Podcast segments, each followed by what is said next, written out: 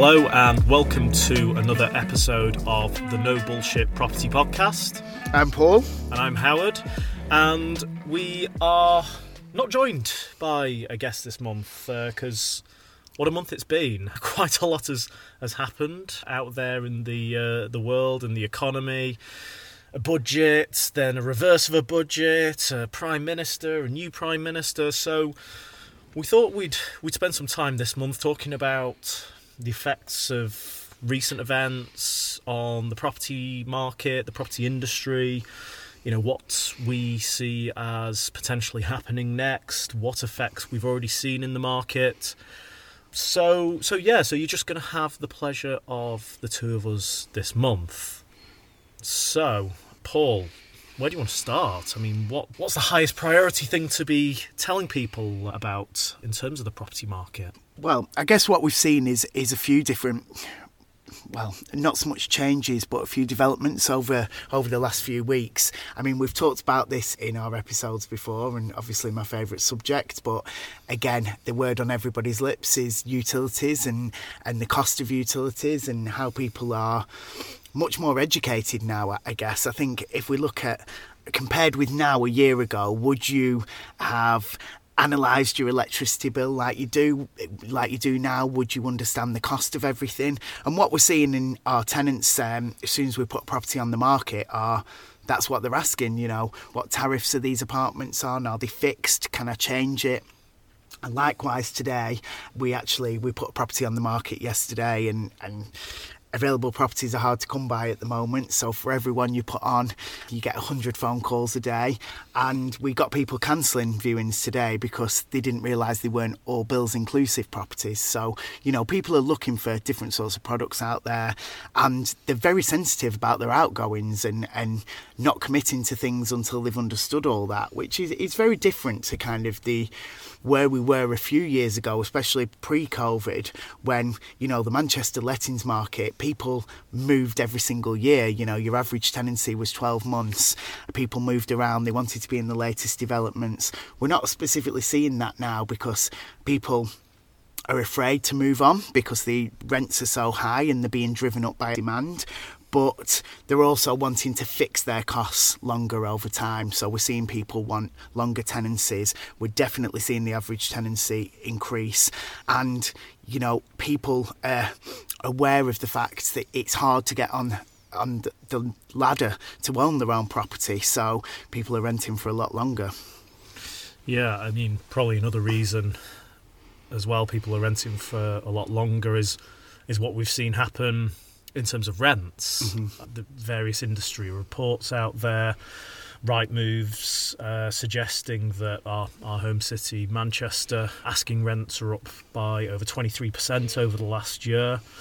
There was uh, another article out there saying that rents are 40% higher. So, yeah, perhaps that's another reason why people now are wanting longer longer rental periods as well mm. because it's it's unprecedented the the levels that, that rents uh, are, are, at and the, the percentages they're rising by.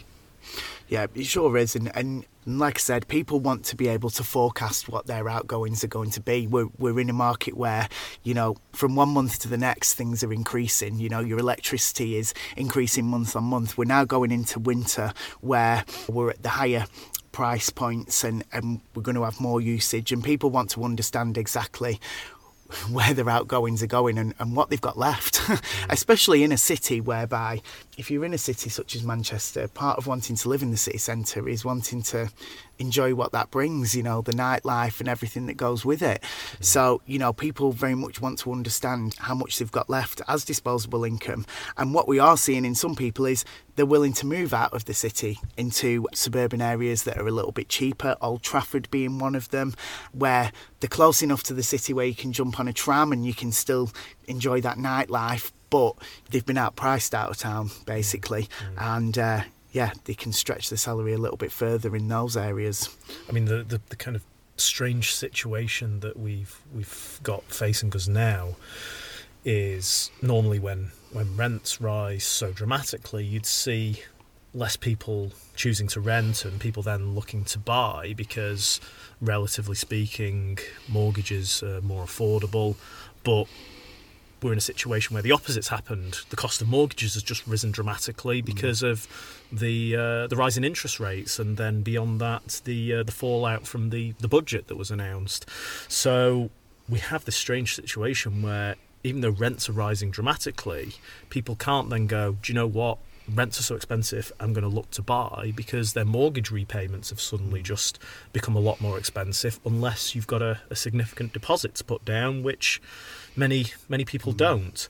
So that's that's an interesting dynamic, and yeah, it's interesting to see what effect that has on the market. I mean, you know, the obvious thing is that it means people are forced to rent if they haven't got those sizable deposits. So, you know, one of the things we're anticipating seeing is well, people are actually going to rent for longer, and you know, not not just necessarily apartments in the city, but even moving to that next stage of your your life where you're having a family. Typically, you'd buy a house in the suburbs.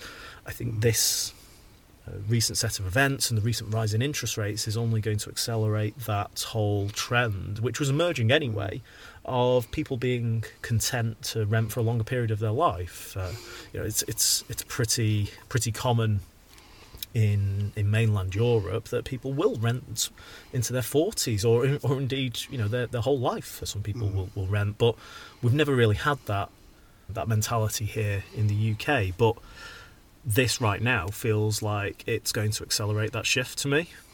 Yeah, it does um, make you think about shifting your mindset and you know having a mortgage myself that's going to come out of a fixed term next year it is a worry to me of what that's going to be it's it's the unknown at this point especially when you've got accustomed to your way of life and and you know quite honestly, a lot of people have debts, have cars, everything else. So, you know, that's a big, it's going to be a big factor. So, if you can fix a rent for a longer period of time than you can actually be able to fix your mortgage, mm. then it's a, a very real option. Mm-hmm. Oh, and what do we think current situation is doing to commercial property and, and tenant demand and landlords' perception of, of the market? Well, I think you know, we're now in a place where we were pre COVID, whereby there's no sanctions anymore in terms of chasing rents and chasing arrears and bad debt. You know, we're back to a place where we were beforehand, where, you know, legally you can chase everything in in the same way you could before. I think now's the time we're going to see business some businesses fall into some trouble because there isn't the COVID relief there. They might have took bounce back loans on top of that, and they've now got, you know, their COVID holidays to pay for, the bounce back loans to pay for, an increased electricity supply to pay for, as well as, you know, we know that business rates will be reappraised next April, which could potentially increase as well. But likewise, from a landlord's point of view, you know, these building owners need to get their money. You know, they're in the same financial position as everybody else.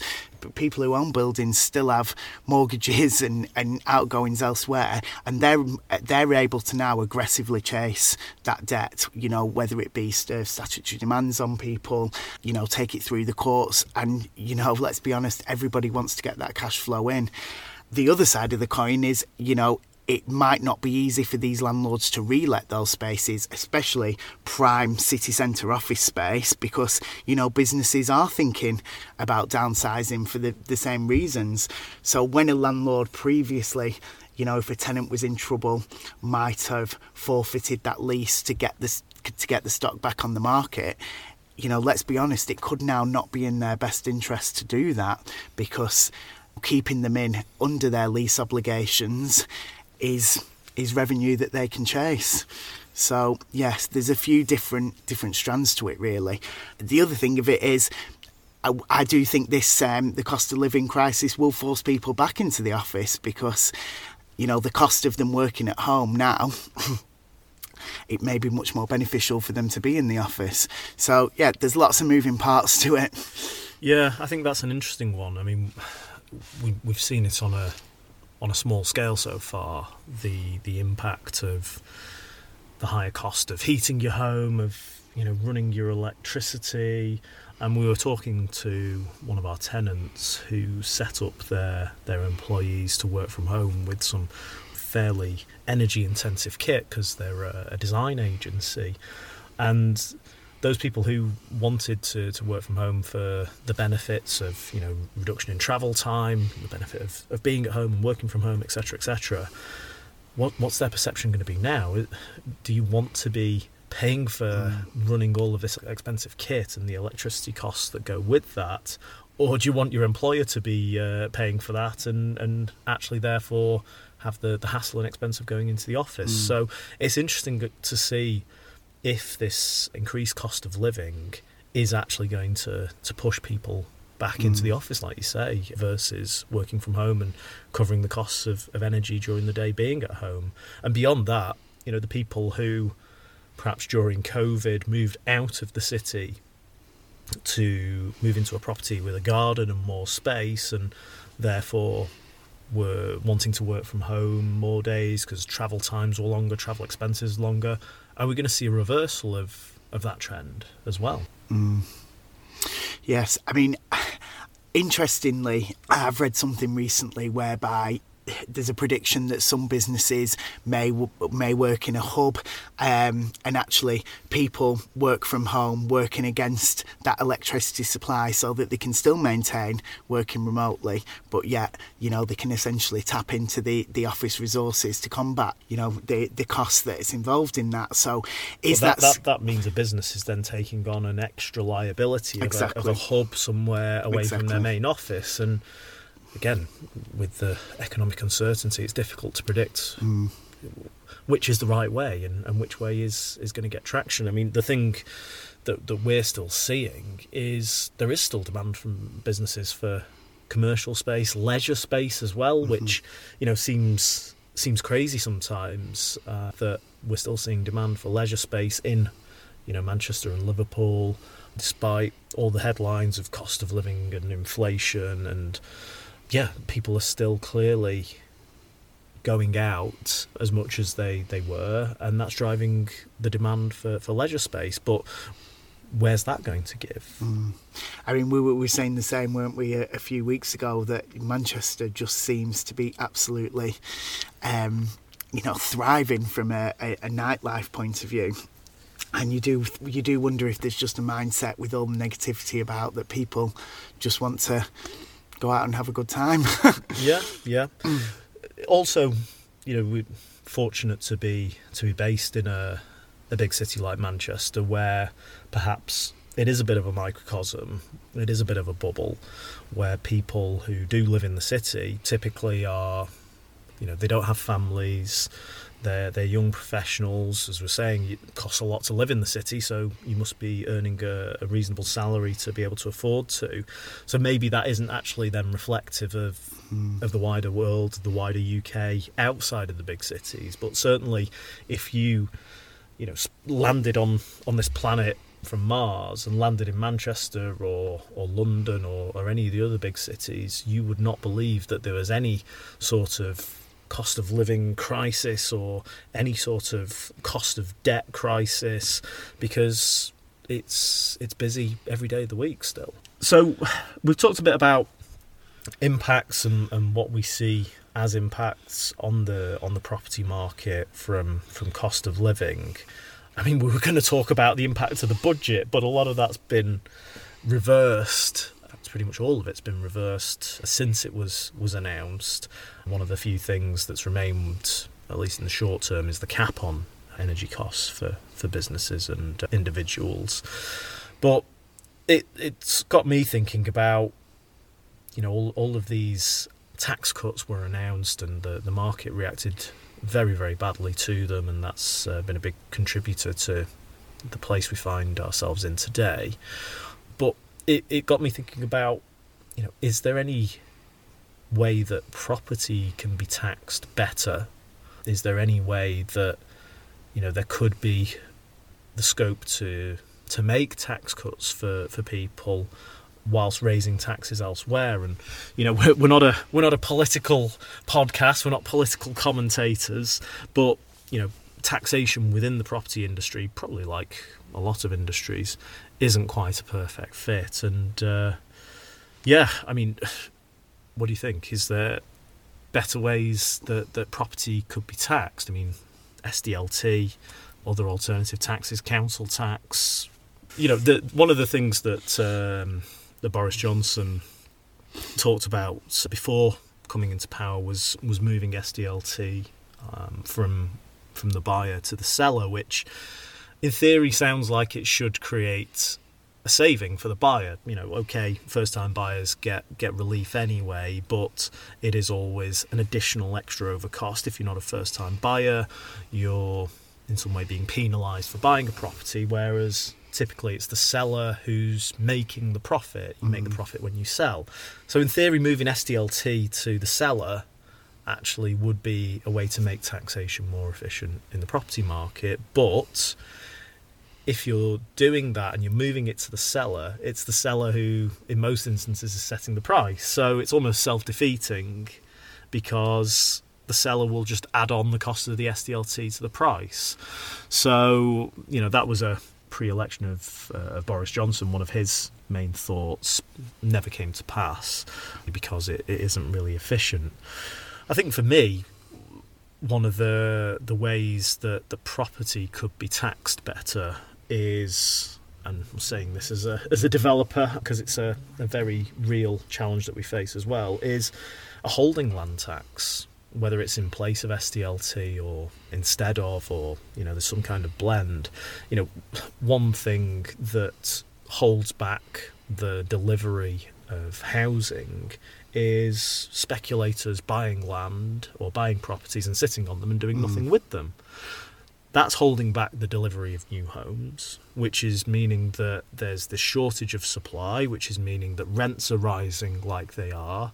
So, you know, if a government wanted to look at a way to to raise taxes that affected a specific group of people who are not utilizing resources then then that for me would be a, a, really effective way to do it. If if you are holding a property or land that is not being utilised, then you could be taxed on it.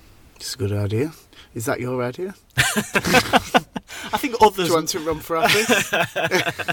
also, just a disclaimer for probably just my friends who are listening: STL, uh, SDLT is stamp duty land, ta- land tax. Yeah.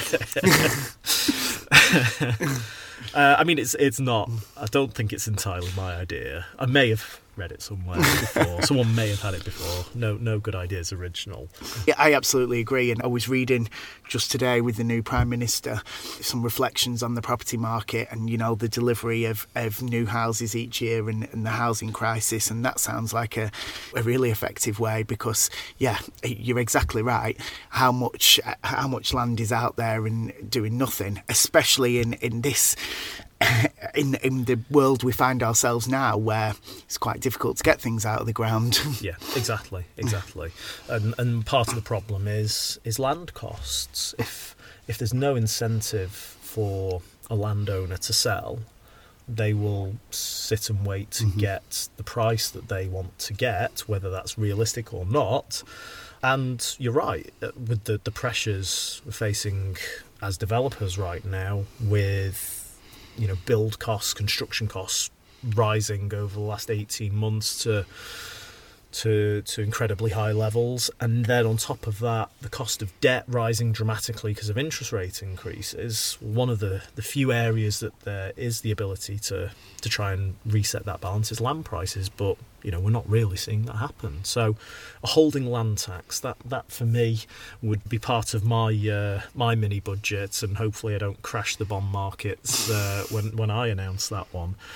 Um, but yeah, I mean, you know, obviously we've we've had all of this this fallout, and we've seen the effect it's it's had on people's ability to to buy property. So, yeah, for me, that that's a way to, to counteract it. If I was was chancellor right now, holding land tax. So, I'm going to ask you a few questions Go around on. that. Go on. So, just yesterday, we we have a new prime minister, as a developer, what are your hopes for for the future now?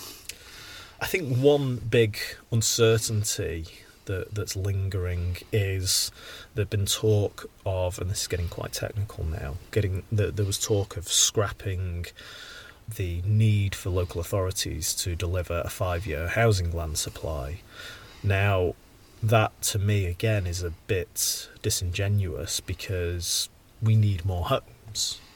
We need to have the carrots and sticks to push private landowners to to sell to local authorities to have the motivation to, to grant planning permissions, even if you know the politics for them might be a little bit challenging. You know, there's a lot of places in, in the UK where you know people are, are sensitive about new development. So there needs to be the carrots and sticks there to ensure that development can continue, even in slightly you know controversial areas where, where locals are not supportive of it removing the five year housing land supply would would remove that incentive on, on local authorities. If they don't have targets to hit, then they're more likely to be swayed by political pressures than the pressures of, of delivering housing, which ultimately the, the country needs. As we talked about, the rise in rents is you know partly to do with the inability to go and buy properties, but it's mostly to do with the shortage of supply of properties. So I think that needs to be clarified and that needs to be maintained as a, as a policy. There needs to be those KPIs for, for local authorities to to ensure the delivery of housing. So I think that's that's top of my wish list. Mm-hmm. And what do you think it means for, for the northern cities and, and specifically the northern powerhouses? Yeah, I, I think it's going to be interesting to see whether the, the government commits to previous agendas, levelling up funds, the long forgotten HS2, which never seems to get talked about that much mm. anymore, and you know what many perceive as even more important than HS2 is the Northern Powerhouse Rail so ensuring we have got a special guest tonight. Sorry, uh, ensuring that, that that is very vocal about the HS2. HS2, yeah, we've mentioned it and uh, just uh, just remembered about it. But yeah, ensuring that those those previous policies and pledges uh, remain committed to, and that they aren't swept under the carpet, or the funds that are intended to go towards them don't get diverted elsewhere because they weren't necessarily the incumbents' policies.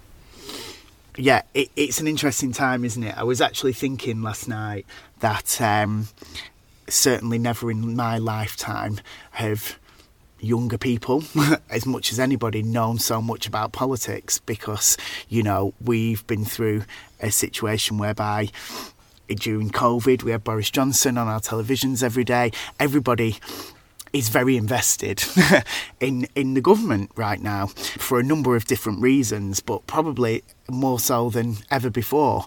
And confidence is at an all time low. I think everybody just craves a bit of stability right now, and it will be there's certainly a big job to do, but it'll be interesting to see how how things unfold going forward. Interesting is one word for it. yeah. Scary slash interesting.